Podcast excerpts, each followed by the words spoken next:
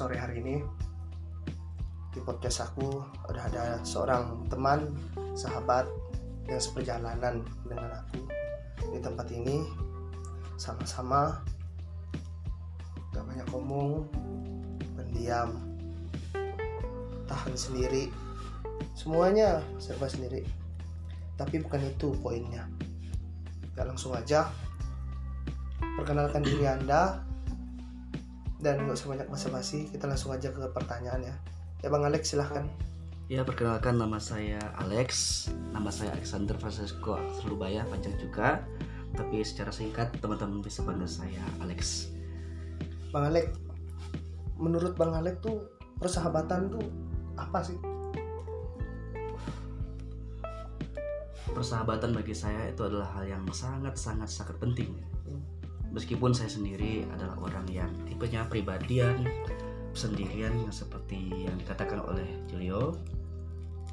Tetapi saya punya punya sahabat dan saya paham betul apa yang disebut dengan persahabatan. Hmm. Sahabat itu bukan orang-orang yang munafik, ya tidak perlu neko-neko. Hmm. Semua orang mungkin bisa jadi sahabat, tetapi apakah benar dia bisa menjadi orang yang benar-benar menjadi sahabat sejati? Saya katakan bisa menjadi sahabat, semua orang bisa jadi sahabat, tetapi apakah dia bisa menjadi sahabat sejati? Poinnya dari situ, sejati. Karena tidak semua sahabat itu bisa menjadi sahabat yang sejati. aku terkadang setuju juga dengan pendapat bang Alex nih terlebih lagi apalagi berkaitan dengan privasi ya melanggar batasan-batasan yang ada memang kita bersahabat tahu yang baik yang buruk tentang sahabat kita tapi bukan berarti semua hal tentang dia juga harus kita ketahui. Ada batas-batas pribadi yang perlu kita jaga supaya persahabatan itu tetap menjadi yang utama. Itu kalau menurut aku yang sejati. Kalau menurut pendapat bang Alex lagi bagaimana? Ya, dalam hal kaitannya mengkritik-kritik itu baik, tetapi setiap kritik itu ada tempatnya. Tidak ada kritik yang tidak memiliki tempat. Begini, kita bisa mengkritik orang sejauh itu adalah hal yang umum, tetapi ketika itu adalah hal yang khusus, hal yang pribadi, ada ruang khusus di mana kita itu bisa menyampaikan secara pribadi atau empat mata juga. Sebenarnya ada kaitannya juga dengan apa yang diajarkan Tuhan kita kalau kita ingin mengkritik orang, ya datang dulu ke orangnya, katakan empat mata. Jika tidak bisa diberitahu secara empat mata, bawa lagi satu sahabat kita. Saya katakan sahabat, karena kan kita saling mengenal. Jika tidak bisa juga, maka katakanlah di hadapan forum. Tapi jika kita belum menyampaikan itu eh, dalam ranah yang pertama dan kedua, jangan sampaikan ke yang terakhir tadi, langsung to the point, karena itu melanggar kode etik. Dalam dunia kerja, jika ada seperti itu, kita bisa tuntut secara hukum. Karena apa? Karena kita telah mencemarkan nama baik di hadapan umum. Tapi jika kita mengikuti pedoman yang awal tadi, kita berbicara secara empat mata dari hati ke hati. Tentu orang itu kalau punya hati juga akan mendengarkan dan menjadikan itu sebagai masukan yang berarti. Karena itu disampaikan dengan hati juga. ya aku juga setuju bang Alex ini berkaitan dengan kalau menurut aku ya dengan orang lain juga kan seperti yang dibilang Emmanuel Levinas tuh enigma orang wajah orang lain terkadang tuh mengkritik orang tuh perlu banyak hal yang perlu dikritik untuk saling membangun memperbaiki dan berjalan bersama lagi.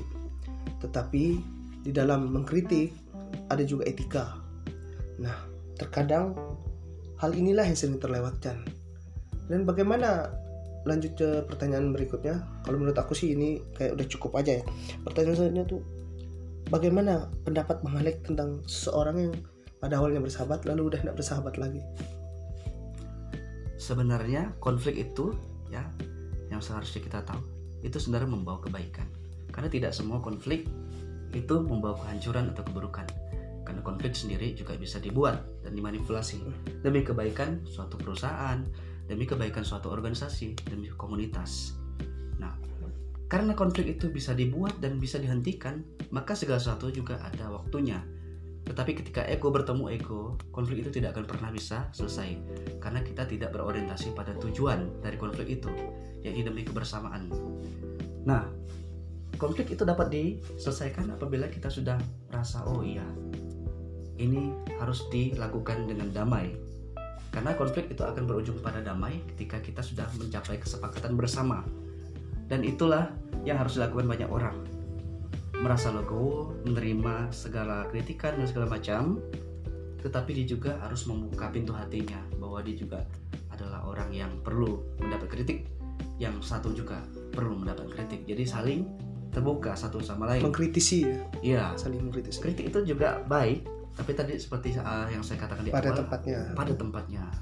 Nah, jadi setiap orang yang mengalami konflik itu tetap bisa berdamai dengan satu kata yang jarang dan sulit sekali dikatakan oleh banyak orang. Maaf.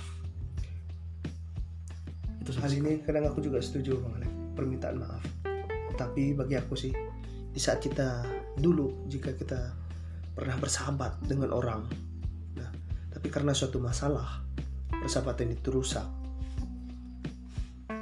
Jangan pernah ceritakan rahasia yang pernah ia ceritakan ke kau benar sekali dan itu akan menunjukkan bahwa orang yang berintegritas.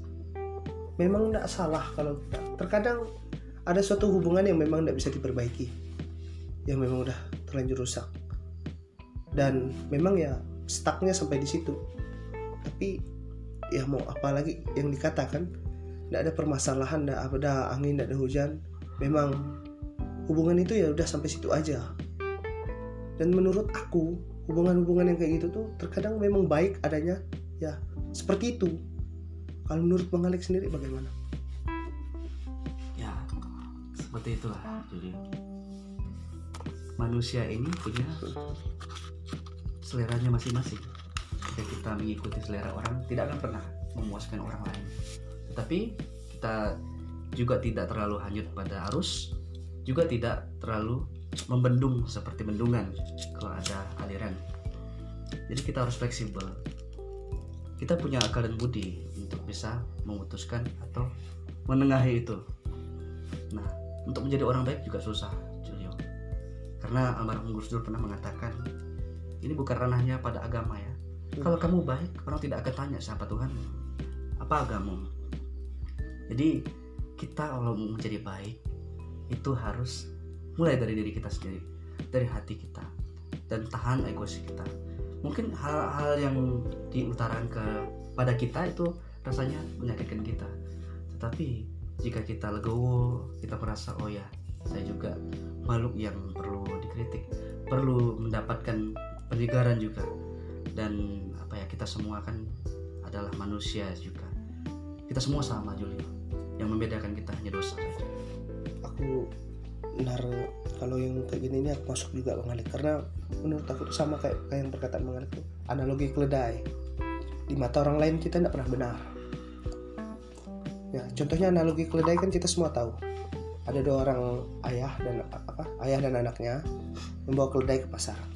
Pertama mereka menunggangi keledainya bersama. Lewatlah depan satu orang.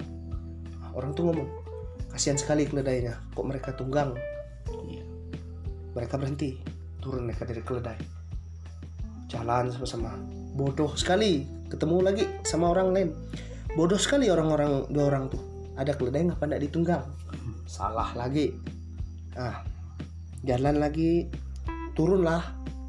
Apa naiklah anaknya. Bapaknya jalan. Di jalan lagi ketemu lagi orang. Bodoh sekali. Bapaknya udah tua dibiarkan jalan. Nah oke terakhir mereka dua. Anaknya turun bapaknya naik. Jalan ketemu orang lagi apalagi yang dikatakan orang itu? Sama dengan yang pertama kedua ketiga. Bodoh sekali bapaknya. Orang udah cukup usia udah tua. Kenapa yang masih anak-anak tuh tidak disuruh naik keledai? Kenapa dia yang tua bangka terus naik? Nah dari sini dapat kita refleksikan bersama sih bang Alek bahwa memang terkadang tuh perkataan orang lain juga tuh tidak harus kita dengarkan semua.